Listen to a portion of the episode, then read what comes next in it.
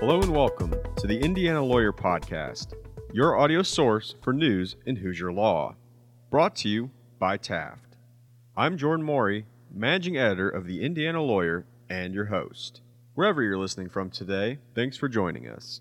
Today's show will open with some recent headlines before going into a one-on-one interview with a leader from the Hoosier legal community. This week's guest is Indiana University Robert H. McKinney School of Law Dean Karen Bravo.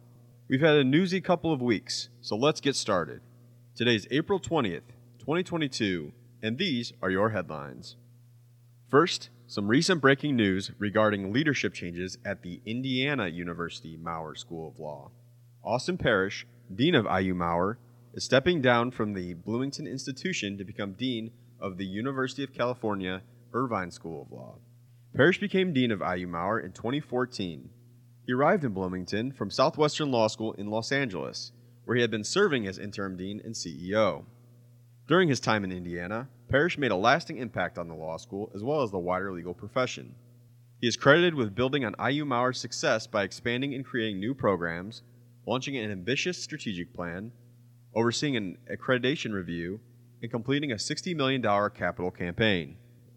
He also served on the Indiana Supreme Court Study Commission on the future of the Indiana bar examination, which recommended that the state adopt the uniform bar exam. Parrish said this transition is a rare opportunity where his professional and personal life aligned, and it is difficult to leave all his friends in Bloomington.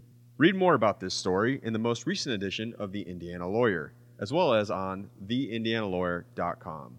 We'll also be sure to keep you updated as the search for the next dean of IU Maurer begins. Next, let's move to some lawsuit news. Family members of five victims who were killed during a mass shooting at the Indianapolis FedEx Ground facility last year have filed a lawsuit in federal court seeking justice for their loved ones. On April 11th, days before the one-year anniversary of the shooting, a lawsuit was filed in the U.S. District Court for the Southern District of Indiana, naming FedEx Corporation, FedEx Ground Package System, Inc., Federal Express Corporation, FedEx Corporate Services, Inc., and Securitas Security Services, USA, as defendants. The lawsuit is in response to the April 15, 2021 massacre when 19-year-old Brandon Scott Hole opened fire and killed eight FedEx Ground employees before taking his own life. Indianapolis attorney Daniel Chamberlain of Cohen & Malad, LLC, and Georgia attorney Melvin Hewitt of Eisenberg & Hewitt, PC, are representing the families. The families allege in the complaint that the defendants failed to exercise ordinary care in the carrying out of their respective duties on and prior to the day of the shooting. They also claim that Securitas, one of the world's largest private security providers, provided unarmed security for the facility. The complaint alleges the defendants' singular and combined negligence and gross negligence was the direct and proximate cause and result of the severe injuries and ultimate death of the eight victims and five workers injured in the shooting. During a press conference, Chamberlain said the shooting, quote, was not only preventable, but these types of situations cannot continue in the U.S., let alone in the state of Indiana. This is one of the worst mass shootings and frankly unnecessary, end quote. Plaintiffs in the suit are seeking general and special damages, attorney fees and costs, as well as a jury trial. We'll be sure to keep you updated as the lawsuit unfolds. Now for some court news. The only case on the Indiana Supreme Court's docket for this month is underway. On April 7th, the justices, as IL senior reporter Marilyn Odendahl described it, looked closely at the state's constitution, peppered attorneys with questions, and, at times, appeared skeptical of the answers during an hour-long oral argument as the justices waded into the statehouse feud over who has authority to call the Indiana legislature into special session. In a packed Indiana Supreme Court courtroom, all five justices heard oral arguments in Holcomb v. Bray. Richard Blacklock, managing partner at Lewis Wagner LLP, represented the governor. Indiana Solicitor General Thomas M. Fisher represented the legislature. The Supreme Court gave each side 2 minutes before it started asking questions. The governor and legislature are feuding over the constitutionality of House Enrolled Act 1123. During the oral arguments, justices queried over whether the governor has standing to bring the lawsuit, and they asked what harm the governor suffered by the legislature having the ability to call itself into special session. A key point of contention between the governor and the legislature are the amendments made to the state's constitution in 1970 and 1984, which gave the General Assembly the authority over the length and frequency of its sessions. Chief Justice Loretta Rush and Justice Mark Massa queried Blacklock over whether word frequency in the amendments gave the legislature the ability to call a special session whenever it wanted. Blacklock responded by asserting the court had to look at the context in which the amendments were crafted. Blacklock maintained the legislature knew the language had explicitly given the authority to call a special session. Again, he highlighted the context that the General Assembly did not enact the 1967 provision when it had the chance, and that media stories and legislative reports do not indicate the word frequency was made to include special sessions. Fisher said that the governor has the ability to convene the legislature when it's not in session, and the General Assembly has the authority to set and fix by law its length and frequency of sessions and when to commence its session is different. At the end of the oral arguments, Rush complimented Blacklock and Fisher and their legal teams. The Chief Justice said, quote, "Counsel, on behalf of my colleagues on the court, outstanding. Outstanding advocacy, outstanding briefing. For the young attorneys in here, this is how it should be done." End quote. We've been on this story since day one and will continue to provide updates as they happen. Next, Iowa reporter Katie Stancombe has an update on an issue impacting virtually every Hoosier community. New data from the Journal of the American Medical Association revealed that overdose deaths have skyrocketed among teens in recent years. The driving factor, an increase in drugs laced with fentanyl. Since 2010, substance use remained virtually unchanged among American youth, but the numbers blew sky high in 2019 when teen overdose mortality rates increased by 94%, according to JAMA. Deaths rose by another 20% from 2020 to 2021. The JAMA report found that fentanyl was involved in 77.14% of teen overdose deaths. Indiana collectively saw a 67% increase in overdose deaths from ages 15 to 24 last year, compared to a 49% increase nationally, according to the Centers for Disease Control and Prevention data. The data found that fentanyl was present in 87% of Hoosier overdose deaths statewide. Claire Fidian Green, president and CEO of the Richard M. Fairbanks Foundation, said she's seen a similar increase in fatal drug overdose deaths among Hoosier teens during the pandemic. What's frightening is that fentanyl, which appears to be driving the bulk of the overdose deaths, can be in so many other drugs. So a young person may think, well, it's okay if I have marijuana, but if it's laced with fentanyl, then that's not the case. Indianapolis attorney Jonathan Knoll of Cohen & Millard said his firm is one of many who have filed suits on behalf of Indiana cities seeking damages to abate the opioid crisis. A whirlwind of lawsuits and settlements are swirling around the country as states and cities seek to hold opioid developers and distributors accountable for the roles they played in the nation's opioid crisis. The Hoosier state could receive an estimated $507 million from a $26 billion payout from major opioid distributors Cardinal Health, McKesson, and AmerisourceBergen, as well as drug maker Johnson & Johnson, from a nationwide effort to settle suits filed in response to the opioid crisis. The nature of those claims are seeking to hold the manufacturers of prescription opioids, the distributors of prescription opioids, and what we call dispensers of prescription opioids accountable for the harm they've caused in creating the opioid crisis across the country. And that harm has certainly been felt here in Indiana. We'll keep you updated on how those suits unfold. Back to you, Jordan. Thanks, Katie. Moving to the Seventh Circuit Court of Appeals, we have an update on a case we've been following for some time now. Three of the four women who accused former Indiana Attorney General Curtis Hill of groping them cannot sue the state under Title VII claims, the Seventh Circuit Court of Appeals has ruled, finding the legislative staffers were employed by the Indiana House and Senate, not the state itself. Judge Frank Easterbrook wrote for the unanimous appellate panel on April 6th. The legal battle between Hill and the four women, former state rep Mara Candelaria Reardon and former Indiana legislative staffers Gabrielle McLemore Brock, Nikki DeSilva, and Samantha Lozano, dates back to March 2018, when Hill and the women all attended an end-of-session legislative party in Indianapolis. In the months following the party, allegations became public that Hill had drunkenly groped the women, although he has consistently denied wrongdoing in the intervening years. Addressing the jurisdictional question first, the Seventh Circuit determined it could consider the appeal on its merits. However, the women were not successful when the Seventh Circuit turned to the merits. Ultimately, the appellate court declined to revisit Hearn v. Chicago Board of Education or Holman v. Indiana, finding instead that the entity with hiring and firing authority is the right defendant for Title VII claims. In arguing the state was their employer, the women said the Indiana House and Senate had no control over Hill and thus could not protect them from discrimination by him.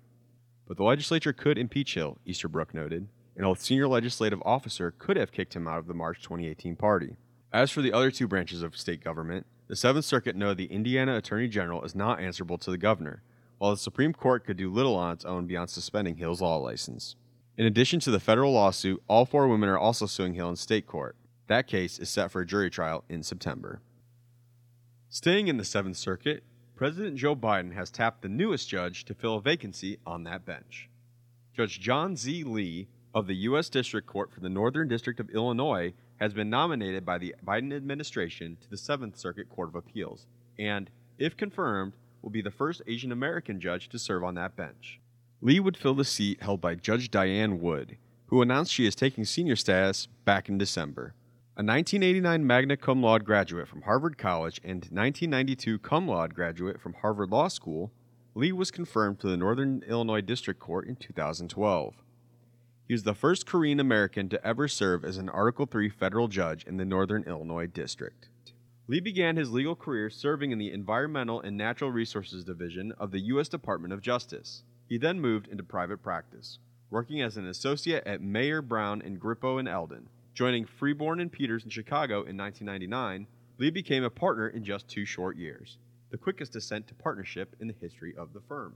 Before he became a judge, Lee served as a board president of the Coordinated Advice and Referral Program for Legal Services, a legal aid agency that provides legal advice and referrals to neighbors in underserved communities in Cook County, Illinois. Also, he served as president of the Asian Human Services of Chicago, a social services organization serving immigrant communities. Wrapping up, I wanted to share some info about a story we've been working on for the next issue of Indiana Lawyer. Next issue's focus section will feature in-house counsel, and IL senior reporter Marilyn Odendahl is working on a story that touches on multiple sides of the profession. In 2021, in-house legal departments saw their external legal expenditures nearly double to $14.5 million from $7.9 million in 2020. Certainly, the price of consumable goods has skyrocketed, and law firms have been hiking their fees as their workloads have become heavier, so legal spend is also increasing. How much are corporate counsels paying for outside legal help? How are they controlling costs? And what is the long-term impact of these top dollar rates? Be sure to pick up the April 27th Indiana Lawyer to learn more. All right, that's it for this week's headlines. As always, visit theindianalawyer.com to learn more about these stories, or anything else that's happening in the Indiana legal community. Stick around after our sponsor break to hear our conversation with IU Robert H. McKinney School of Law Dean Karen Bravo.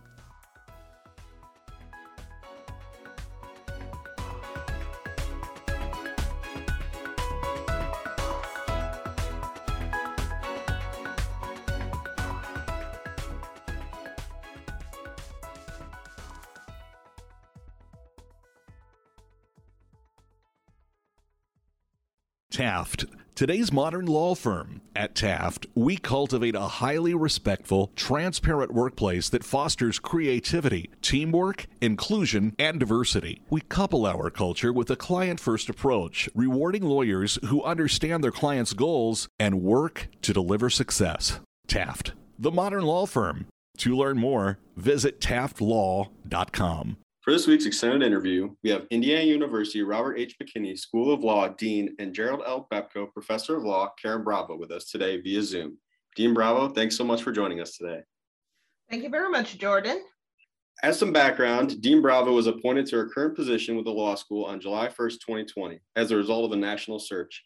However, she's been on the faculty at IU McKinney since 2004, teaching international law, international trade law, and business courses. Her other administrative appointments at the law school include Associate Dean for Graduate Studies and Vice Dean. Bravo received her JD in 1997 from Columbia University School of Law and LLM at New York University School of Law in 2004. After graduating from Columbia, Bravo worked in corporate law with international firms in New York. Bravo is the 13th person to lead the law school since it became affiliated with IU in 1944 and is also the first person of color and the second woman to be named dean. So when speaking to leaders such as yourself, I often like to open with this question. Why did you decide to pursue law as a career? And was there a moment when you knew this was the career path that you wanted to take? Very good question. And perhaps I should give some additional background as well for your listeners. So some of your listeners will be familiar with the fact that I am a first generation immigrant to the United States. I came to the US as a college graduate or university graduate, we would say, from Jamaica. Went to New York. My studies had been in languages, so I don't ask me to speak them, but I had studied French, Spanish, and German, a classic liberal arts education with history and sociology mixed in. And then coming to the US was quite a learning experience for me.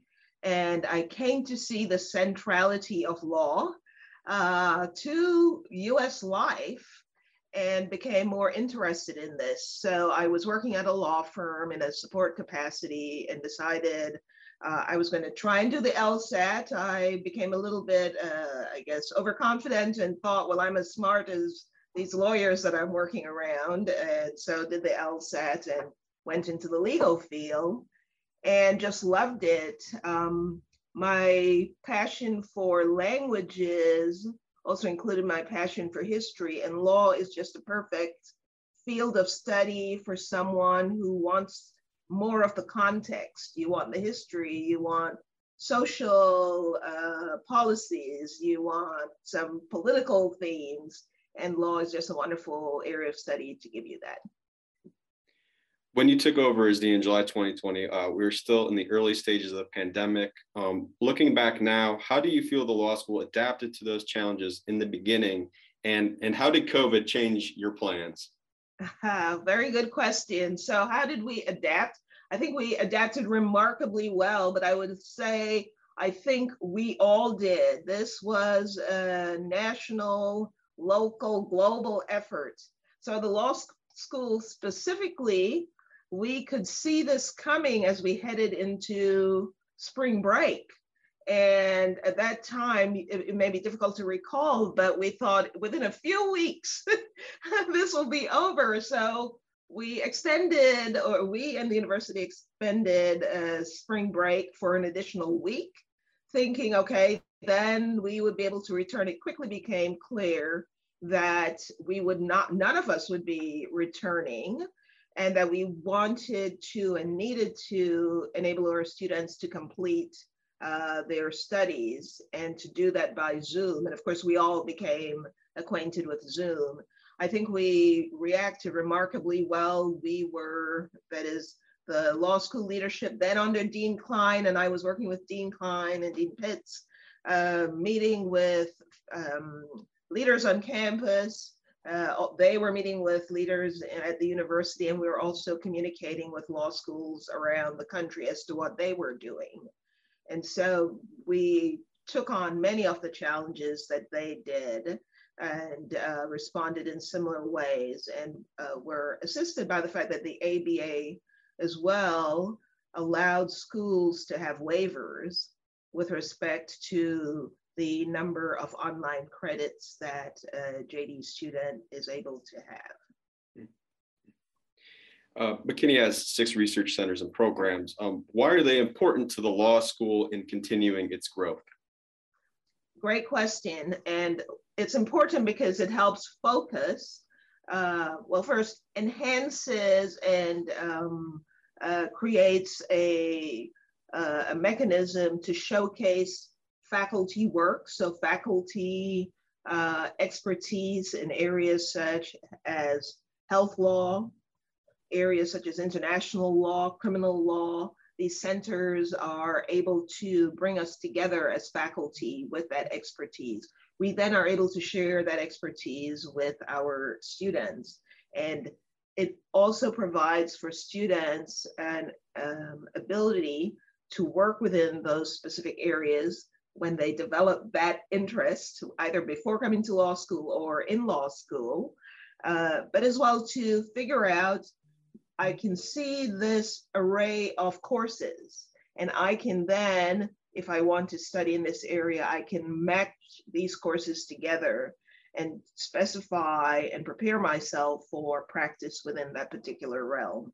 So I'll highlight our health law center, the Hall Center, and the fact that under the direction of Nick Terry and his predecessor, the research that's done by that center and the array of teaching courses, I think would match any law school in the country. Absolutely. Is the law school and the student body becoming more diverse? And if so, how so? Great question as well. I would say, yes, it's becoming more diverse, but more slowly than the population in general. How is it doing so? We have always sought, at least all the time that I've been at the law school, to recruit diverse students. We want the student body to reflect the population of Indiana.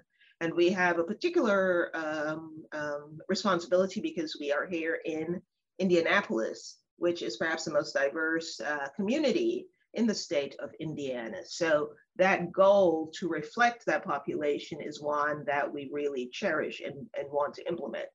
That means all of the diversity, both racial diversity, socioeconomic diversity, the rural versus city divide, veterans, and their whole categories, folks with disabilities.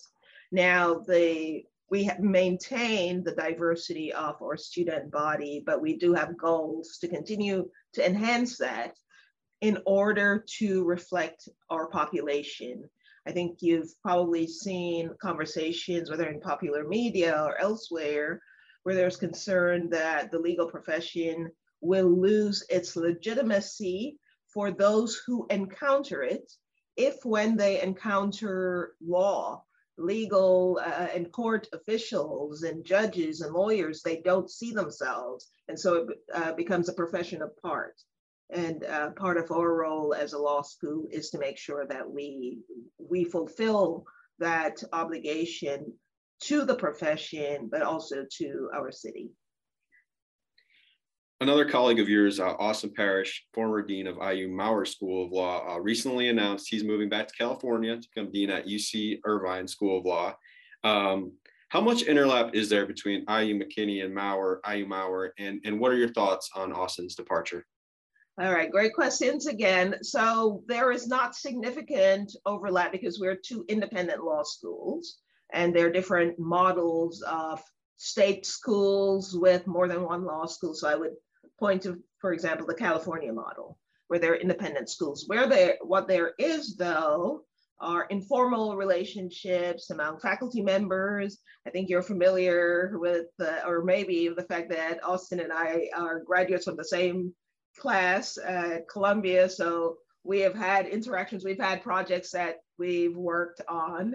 In fact, probably in the first few months of my deanship, we were appointed to co-chair a committee for Indiana University. So the relationships are informal. Students, I think students just had was it a softball game? I forget what kind of game, some kind of competitive game between the two student bodies.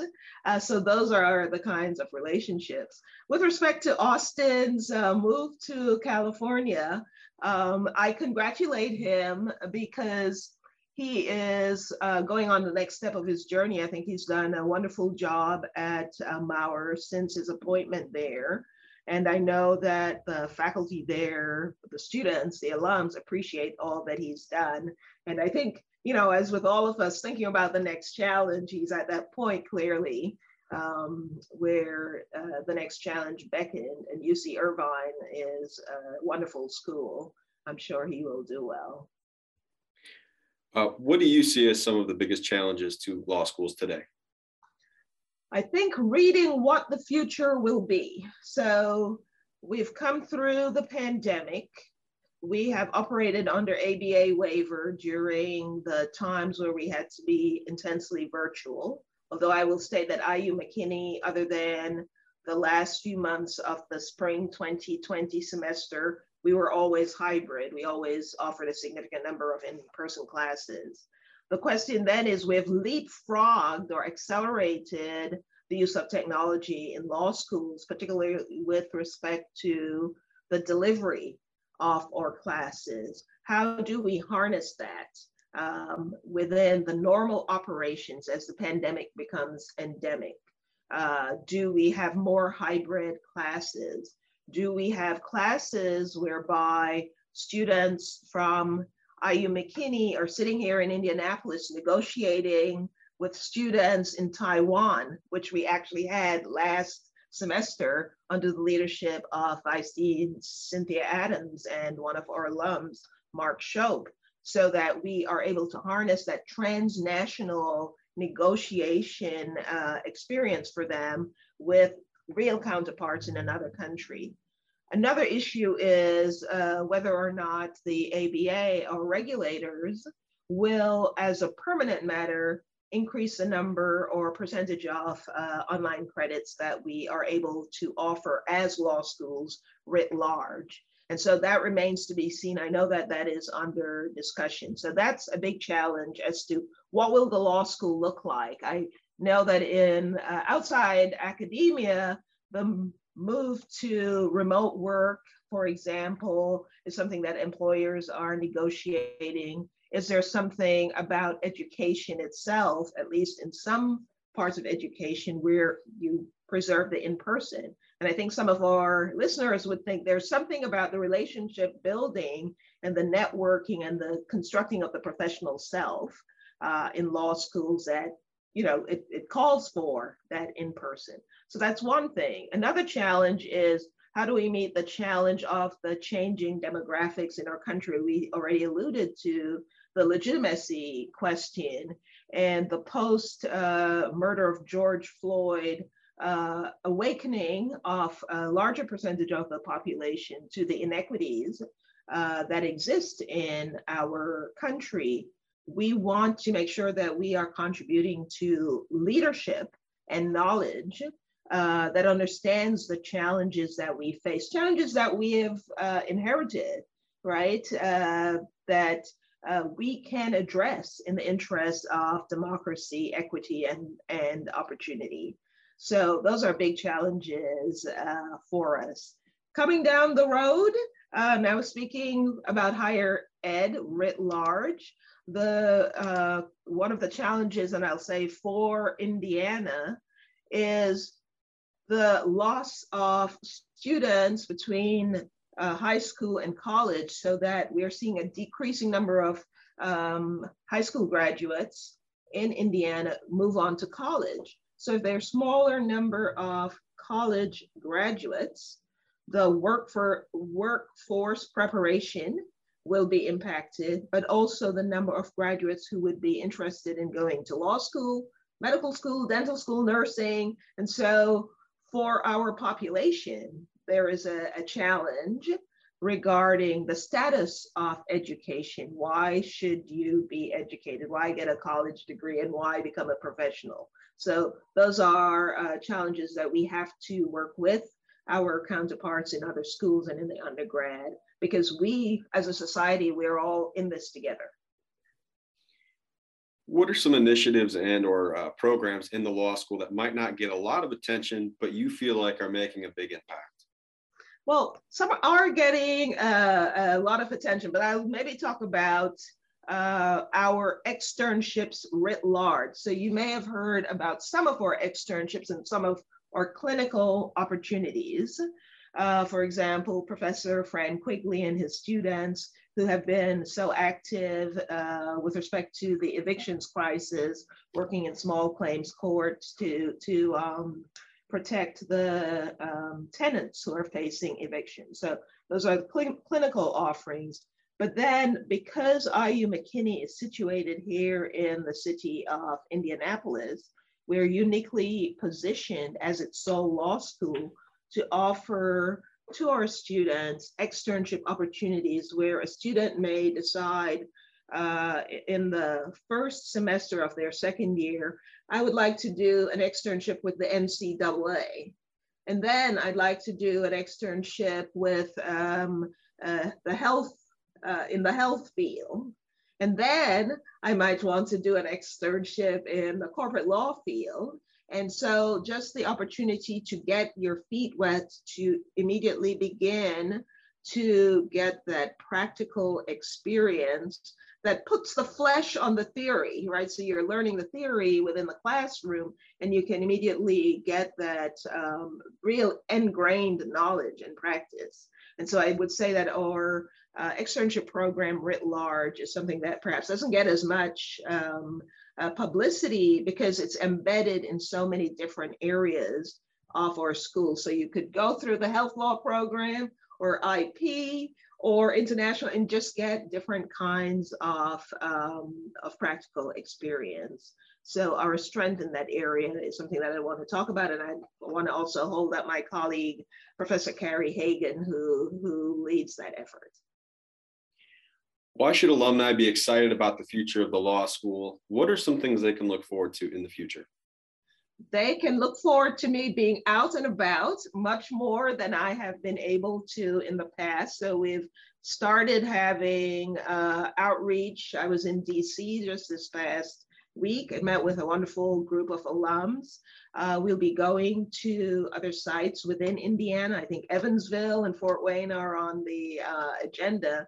And there I will talk about the ways in which we are working to enhance students' outcomes. Our alums are passionate in their commitment and dedication to our law school, particularly the place that it, the role that it plays in providing opportunity and access to the profession. I speak in particular about the evening program where individuals who are working are able to come to law school and become part of the profession. So alums who have had this opportunity to have their lives transform also are passionate about seeing that transformation, participating in that transformation of our students. So we're going to welcome them back in to be able to do things that they've always done, giving their expertise and time and treasure, as they say, with doing mock interviews for students, being connected to students, and seeing how we as McKinney are able to transform ourselves for the future. We've been going through a strategic planning process whereby we consulted with our alums, our students, faculty, staff to find our priorities. Who are we going to be in the future? And I think it's very important that we go through that process. Absolutely. That will wrap up this week's episode. Thanks again to IU McKinney School of Law Dean Karen Bravo for joining us on this week's podcast. As always, you can catch up on previous episodes of the Indiana Lawyer podcast via your favorite streaming services or on theindianalawyer.com.